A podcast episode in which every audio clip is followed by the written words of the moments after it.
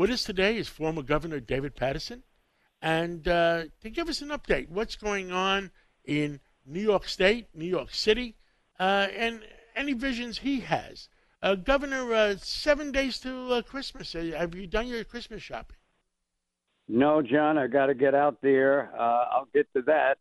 First, I'll say that two interesting comments this past Thursday from Mayor Eric Adams. The first was that he's asking the federal government for a billion dollars to manage the migrants who have come to New York in larger and larger numbers over the past few months. Now, uh, Mayor Adams can do that, and he recognizes the need for it, but so do all the other states where uh, the migrants are coming in. And since um, the regulation will expire, um, well, the regulation will expire in a couple of days.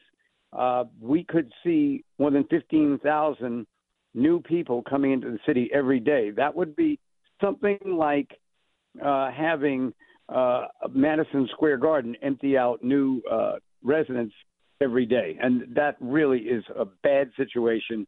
It's got to be addressed. And I think even a lot of Democrats are starting to see it's just like in a family situation where there's a problem and everybody pitches in, but there's only so much that you can pitch in.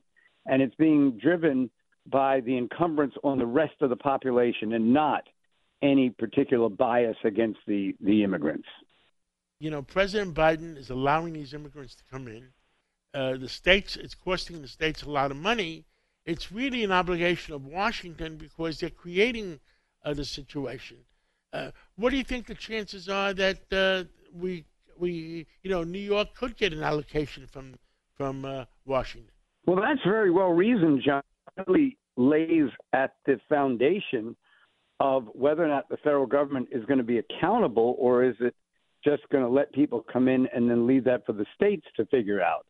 I would think, based on the fact that this is a an, a policy that's different uh, than the past administration, and in a lot of ways, been different from the past two administrations, that uh, the federal government would want to participate. Would President Biden be, if it's if, if it's a new Congress and they have to allocate the funds?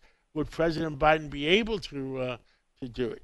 If the policy is still in place, even though the Democrats have lost the majority in the House, I think there are enough uh, Republican states that are going to have, and you know, jurisdictions that are going to have the same problem, would be looking for the same relief. So he probably would get bipartisan cooperation if he decided to do it. What else is happening before the end of the year, and what do you think is going to happen in the new year? Well, another thing that Mayor Adams happened to say on Thursday was uh, he was holding up packages of marijuana that are being sold, and some of them have these decorative uh, uh, pictures on them, which would appeal to obviously a younger population. And he was expressing his indignation at this. The greater problem is that since marijuana is now technically legal in the state, uh, a lot of stores, and I mean, these aren't just people standing out on the street selling it. A lot of stores are actually um, selling it to customers, and um, this is going to create a real problem because the state, after all this time, has very few licenses, has different types of qualifications to get a license. The whole situation is, um, you know, in a state where uh, younger people are being exposed proven to have an effect on the brain if you start smoking it before you're 18 or 19 or so. And then, you know, when you consider that we also have the problem that the largest killer of children, which you keep seeing on television, is guns. Well, it was, but it's been surpassed by fentanyl as the largest killer of children. And uh, so there, there's a lot of difficulty as we come into this Christmas holiday and hopefully uh, a joyous occasion. But when we get back, there are some a lot of workable and sensible ideas that I think we need to implement to turn some of these situations around. What else? Are, what else are you concerned about? I think that uh, generally speaking, we're going to have to reconcile with a very difficult economy, which could become a stagflation if we're not careful, and a recession. I think which we most assuredly will have to experience in 2023. So um, the outlook is a little grim, but I'm a real believer in people and in the ability to adjust to situations and to take the challenge. And that's what New Yorkers are famous for. And of course, that's what this country is famous for. So I'm uh, trying to stay as optimistic as possible, but you can't help but stare some of these problems right in the face right now. On Friday, uh, Goldman Sachs announced that 4,000 jobs are leaving New York. There are large institutions that are laying people off, losing employees, and you wonder where all these people are going right now. Well, you know, uh, Texas is big, Florida is big, Tennessee is big, and uh, don't forget, uh, if you're stuck in New York with uh, employees that don't want to work five days a week, maybe you open up in Texas where they do want to work five days a week. Well, that's a that's a brain drain uh, coming from the great metropolis, which has always been sort of the nation's leader in solving problems and also in uh, commerce.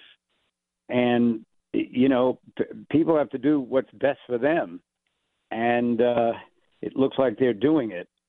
But I'm just hopeful that the Fed will uh, not have to keep raising interest rates, and we'll get back to some form of mediocrity. Understood, but there's. Uh...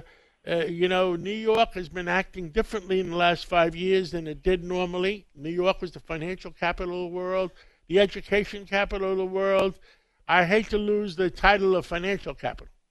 I think of all of the qualities of New York, the fact that it really is the capital of the financial industry all around this country um, has always made it such a great place to live and work. And it ignited all kinds of opportunities for people. And we don't want to allow that to go in the wrong direction because it's certainly headed that way. Understood. Uh, we got a minute left. Uh, Governor, uh, well, you know, the new year. Are you optimistic? Yeah, I'm optimistic because sometimes it, you know, you have these situations and and you know there there's a cycle and we're in the midst of a difficult cycle right now financially and uh i was reading that even the cryptocurrency they they have a couple of good years and they have a great year and then they have a real bad year and they had a real kind of bad year this year. So maybe these um, financial indicators will turn around. And I think people themselves want to be unhappy. They're just distressed that uh, situations that they see around them and they're they're not positive. So I think that if we continue to pray that we'll have a better year and work like we can get a better year, then we'll actually uh, live to see it. Well, Governor uh, David Paterson, thank you for everything you've done for New York and continue to speak out for New York. Uh, God bless you. Uh, Merry Christmas to come, and and uh, hopefully it'll be a great New Year for all of us. Well, Merry Christmas and uh, Happy Hanukkah, which is uh, just ending, and Happy New Year to everyone. Thank you so much, and we'll catch up real soon.